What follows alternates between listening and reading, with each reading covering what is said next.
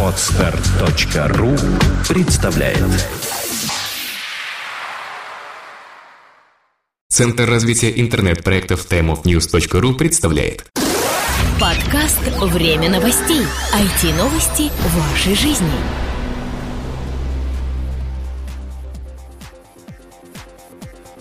Здравствуйте, вы слушаете 108 выпуск нашей новостной программы. Сегодня мы, как и всегда, расскажем о всем том, что случилось в глобальной паутине и рядом с ней за прошедшую неделю. А с вами мы, Влад Филатов и Сергей Болесов.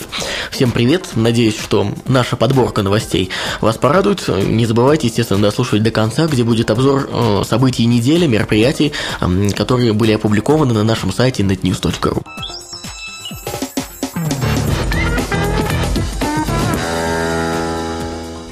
Но начнем мы, пожалуй, с эм, сообщения о запуске новостного сайта Public Post. Итак, э, уже сумевший сделать, наделать некую шумиху, новостной сайт Public Post создан Интерфаксом, Сбербанком и Алексеем Венедиктовым. Он начал работать утром 28 ноября.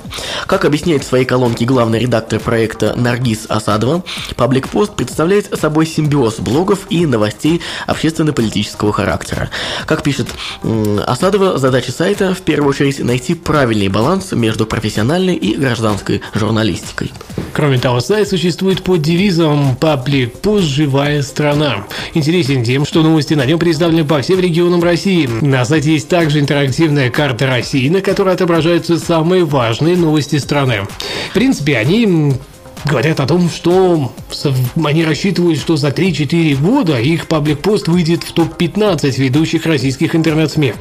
А мне кажется, знаешь, при правильной подаче это можно сделать и быстрее. Вот именно, вон Ридус э, стартовал проект, уже какая посещалка, уже какой авторитет, в принципе. Ну, назвать его таким интернет-СМИ, у меня язык не повернется, это уже скорее просто популярный блог. Почему? Абсолютно интернет-СМИ, там работают журналисты, фоторепортеры, э, пишут новости новости также. Просто у них как бы формат, да, отображения всех этих новостей это в форме блог, блога. Это да. блог, в любом случае, знаешь, а это, знаешь, как там, мультиблог, массовый масс-блог, как хочешь называй. Когда принципе, да. там 5-10 блогеров трудятся над одним блогером, блогом, но это не значит, что он перестал быть блогом.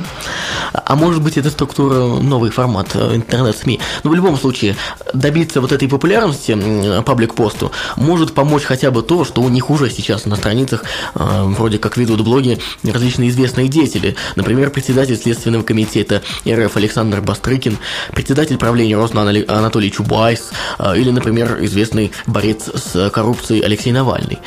Ну, Павел Астахов, например, ты знаешь очень много, а, кто есть, и ведь Интерфакс, Сбербанк и ну, как это ни странно, Алексей Венедиктов все-таки тоже немаловажную роль сыграют. Я так понимаю, там нужды в деньгах не будет. Следовательно, продвигай не хочу. Да, да, да. Приглашай еще более именитых личностей. Да, вот смотри, видишь, что сейчас э, все более-более популярная социальная сеть «Страна друзей».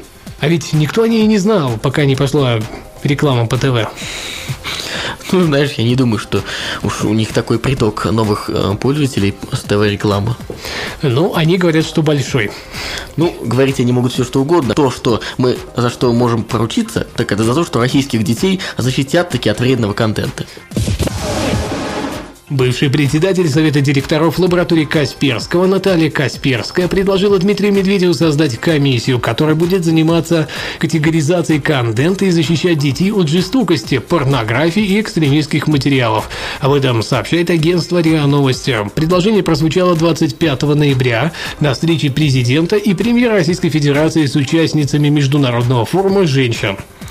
А, когда они обсуждали эту проблему, Медведев получил Наталье Касперской подготовить соответствующие предложения, чтобы потом уже дать этой модели государственную основу. А единственное, в чем э, получился такой небольшой курьез, э, в том, что Владимир Путин и Дмитрий Медведев не совсем сошлись во мнении, кому же стоит поручить ну, работу по, по этому направлению. Например, Путин предложил поручить ее Совету Безопасности, а однако Медведев посчитал, что там нет соответствующих специалистов и нужно создать необходимую экспертную зону прямо на базе правительства, например. А мне кажется, в Минсвязь надо это отдать.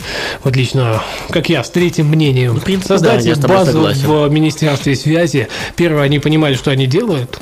Ну, более или менее. И самое главное то, что они реально смогут э, создать эту базу. То есть у них есть возможность для этого, они реально смогут привлечь нужных специалистов и действительно взаимодействовать с глобальной паутиной и ее детей. И ограждение глобальной паутины от детей и детей от глобальной паутины тоже вполне на правильных рамках. Да, ну, в любом случае, уже э, принято решение подумать на этот счет э, на верхних эшелонах, в верхних эшелонах власти, и это уже неплохо. Тоже верно. Знаешь, будет следующая встреча с блогерами. Наверняка Наталья придет туда и будет втирать о том, что я уже подумала, вы держите документы. Google Chrome станет ближе к геймерам. Браузер Google Chrome будет поддерживать работу с игровыми контроллерами. Об этом со ссылкой на разработчиков Google сообщает Edge Magazine. Кроме работы с джойстиками, обещана поддержка веб-камер и микрофонов без установки дополнительных расширений. А таким образом, считает издание, компания намекает не только на поддержку традиционных игр, но и использование технологий дополненной реальности или отслеживающих действия игрока. А, Я единственное, конечно, речь понятна, о чем идет, но неужели вот э, ты тоже думаешь, что это перспективные направления? Ну, чисто теоретически, да. Но видишь как, им, в принципе, от них не убудет, если они привнесут возможность поддержки игровых контроллеров. Они же не говорят, что будут разрабатывать десятки приложений под эти самые контроллеры. Или же заставят, предположим, э, нынешних создателей этих самых игр, да, на базе э, браузера и переносить именно под управление на контроллерах. Нет, конечно. А поддержка будет, если какой-то разработчик э, захочет интегрировать более удобное управление, он, естественно, возьмет этот API за основу и интегрирует свой проект. Ни больше, ни меньше. То есть, по сути, это ориентировано не столько для удобства пользователей, сколько на привлечение несколько других ниш игроков в плане разработки приложений игровых на базе данного браузера. А, Может быть, это даже ориентировано больше и на разработчиков, которые или людей, да, которые захотят устраивать видеоконференции. Ведь а, также в планах а, Google встроить в Chrome технологию WebRTC, которая позволяет устраивать эти видеоконференции без установки каких-либо флешей. и- Да, это еще круче, знаешь почему? Почему? Потому что есть Google А в Google есть возможность видеочата, чата голосового, соответственно, если у вас нет веб-камеры, ну и текстового. То есть теперь вам нужно будет просто подключить э, к своему компьютеру камеру, микрофон, или же совместить это в одном девайсе камеру с микрофоном и, соответственно, наслаждаться, да, говорить, наслаждаться общением с своими друзьями, близкими, коллегами и так далее. То есть, ну, это, знаешь, очередной уход от флеша. На самом деле, ну правда, потому что а, раз- ранее вот сейчас это все реализовано все-таки по технологии Flash. Да. А здесь будет проще, они даже HTML5 обойдут. А вот Edge Magazine предполагает, что а, WebRTC также может помочь а, Google при работе э, над своим облачным игровым сервисом наподобие какого-нибудь онлайва. Вот ты думаешь, интересно это Google? Ой, не знаю, знаешь, почему-то вот никогда не проходил нигде информации, что Google вообще смотрит в сторону игровой индустрии Вот в ведь. плане разработки или же создания каких-то сервисов. Онлайн-то не больно популярный. Вот там, по-моему, больше амбиций и идей, нежели реальных пользователей и дохода. Но идея, согласись, интересная. Идея отличная, идея правильная, и, наверное, именно так и должны в будущем выглядеть игры. Зафига их покупать и в реальности скачивать, когда ты можешь просто за счет ширины своего канала наслаждаться игровым процессом удаленно. Это замечательно. А вот, кстати, опять в сторону борьбы за права детей. Европейским интернет-провайдерам разрешили фильтровать трафик, а точнее судам запретили запрещать провайдерам фильтровать интернет-трафик. Об этом сообщает агентство Associated Press. Как указывает э, ZDNet, запрет касается непосредственного анализа трафика, который при- применяется в случае, когда блокирование доступа к самому веб-ресурсу не дает нужного эффекта. То есть теперь провайдеры не смогут отсекать определенные типы передаваемой информации, к примеру, прием передачу файлов по P2P протоколу, из которой используется торрент-трекерами. Э, Решение суда это связано с э, предъявленными в 2004 году компанией Сабам, представляющей интересы бельгийских писателей и композиторов баннеров требованиями к местному провайдеру Scarlett предотвратить нелегальную передачу файлов его абонентами. Тогда бельгийский суд встал на сторону правообладателей, обязав Scarlett за свой счет установить систему фильтрации. Теперь же суд ЕС э, установил, что анализ и фильтрация трафика пользователей является нарушением неприкосновенности их частной жизни. Я совершенно полностью согласен с ЕС. Да, лучше тогда бороться с самими трекерами и людьми, которые ошаривают данную нелегальную информацию, и, соответственно, э, уже их наказывать, но ни в коем случае не привлекать провайдеров и не ограничивать самих пользователей. Э, пока европейские суды разбираются, запрещать ли или разрешать фильтрацию трафика, ВКонтакте, наша отечественная социальная сеть, планирует совсем скоро, совсем скоро заработает на рекламе в приложениях целый миллиард рублей. Знаешь, а мне кажется, круче было бы, если бы они миллиард долларов заработали, или евро, да? Не все сразу. В прошлой новости. Не все сразу. ВКонтакте займется продажей рекламы в своих приложениях. На этом рынке в будущем году компания планирует заработать около миллиарда рублей. Для продажи услуг социальная сеть заключила контракт с Imhavi Ай, дочкой группы Video International. Об этом 24 ноября пишет Коммерсант. Imhavi Ай займется продажами медийной рекламы, размещением баннеров для ВКонтакте в статусе стратегического партнера. Комиссия агентства, как сообщается, составит 15-20% от рекламного контракта. Ты знаешь, мне кажется, здесь более важная новость о том, что теперь у них будет возможность размещать и контролировать размещение баннеров внутри социальных приложений. То есть приложений для социальных сетей конкретно здесь ВКонтакте. Ты представляешь, а, ранее огромное количество агентств занималось этим. Там, я не знаю, сторонних людей, сами люди продавали. Они могли конкретно продавать какую-то ну, вообще стороннюю рекламу, абсолютно не относящуюся к тематике приложения. А теперь нет. Теперь все будет завязано на ВКонтакте, и таким образом они монетизируют ушедшую из их рук нишу. Для бизнеса, со стороны бизнеса, бизнес с точки зрения, это правильно. Но с другой стороны, какое-то ущемление получается. Напомним, что соцсеть ВКонтакте отказалась от баннерной рекламы в пользу контекстной еще в начале 2011 года. В приложении ВКонтакте все это время можно было размещать рекламу, однако ее продажей, как уже сказал Влад, занимались сторонние э, агентства или разработчики. Но Microsoft вошел в число возможных покупателей Yahoo.